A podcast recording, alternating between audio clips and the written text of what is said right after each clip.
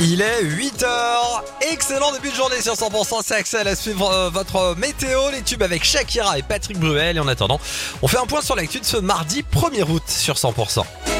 Les tubes et l'info 100% Cécile Gabot, bonjour.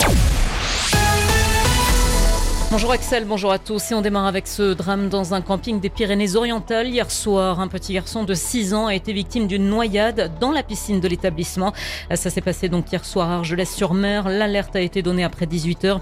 Le petit garçon, après avoir voulu euh, aller s'amuser euh, sur un toboggan, aurait été retrouvé inanimé dans une piscine. Le personnel de surveillance de baignade lui a prodigué les premiers secours. L'enfant a été évacué par hélicoptère à l'hôpital de Perpignan.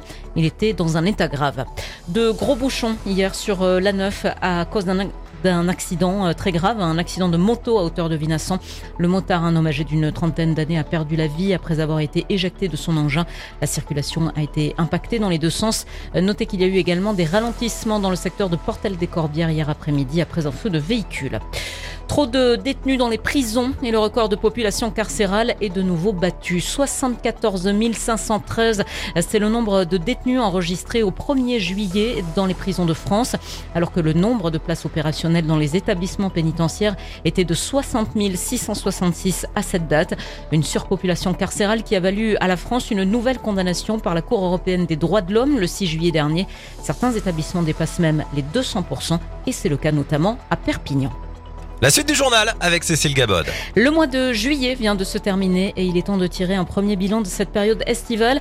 Dans les Pyrénées-Orientales, il n'est pas très concluant hein, pour certains secteurs. Du côté de l'hôtellerie, la fréquentation touristique a baissé de moins 10 à moins 40%, un chiffre qui dépend des endroits mais aussi de la gamme de l'hôtel. Une baisse de fréquentation qui ne touche pas que le département mais globalement tout le bassin méditerranéen.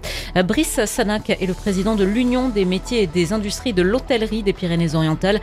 D'après lui, la fréquentation est revenue à celle de la période avant Covid. Écoutez. On aurait été seul, j'aurais pu euh, mettre ça comme certains sur, sur, le, sur le dos de, de l'eau, sur le dos de, des, restrictions, mais euh, il n'en est rien.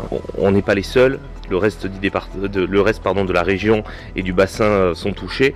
Donc en fait, je pense que c'est simplement l'inflation, l'inflation qui est là. Les Français qui ont eu à faire des efforts pendant, pendant toute l'année. On a eu des hausses de prix qui ont été importantes. Et, et aujourd'hui, ben, c'est le budget vacances qui se retrouve à être un peu entaillé. Voilà, et la situation est tout de même loin d'être désastreuse. Brice Sénac reste optimiste pour le mois d'août qui s'annonce bon d'après les plannings hôteliers, tout comme le mois de septembre. Des pompiers en renfort euh, dans l'Aude face au risque incendie. La zone littorale est plus particulièrement menacée. Une colonne de renfort appelée Occitanie 3 a été dépêchée à Narbonne.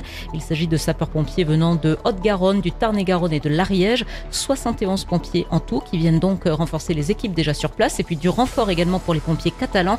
Hier midi, le SDI 66 a accueilli une colonne de renfort composée de soldats du feu de la Dordogne, de la Gironde et des Landes pour une semaine. Cela va permettre de faire face à la période de risque incendie élevé, là aussi, qui est annoncée pour la semaine. Après l'Hérault, les PO, près de 400 caravanes se sont installées hier en fin de journée sur le site du parc de la Prade à Saint-Cyprien. Des caravanes en provenance de Cazouls-les-Béziers. Le maire de Saint-Cyprien a déposé une demande d'expulsion. Et puis une ondoise à l'émission The Voice Kids ce soir. Elle s'appelle Zoé, elle est de Narbonne. L'adolescente de 15 ans sera dans la dernière soirée des auditions à l'aveugle. Dans le reste de l'actu, Cécile. Après deux sursis pour cause de valse des prix dans les magasins, la fin de l'impression systématique du ticket de caisse en papier entre en vigueur aujourd'hui, mais il sera toujours possible de le demander. Quel accueil au JDD pour Geoffroy Lejeune, nouveau directeur de la rédaction? Le journaliste marqué à l'extrême droite prend aujourd'hui ses fonctions alors que les journalistes sont en grève depuis plus d'un mois contre son arrivée. Et puis plus grand rendez-vous catholique international, les journées mondiales de la jeunesse s'ouvrent officiellement à Lisbonne aujourd'hui, veille de l'arrivée du pape François malgré ses 86 ans et sa santé fragile.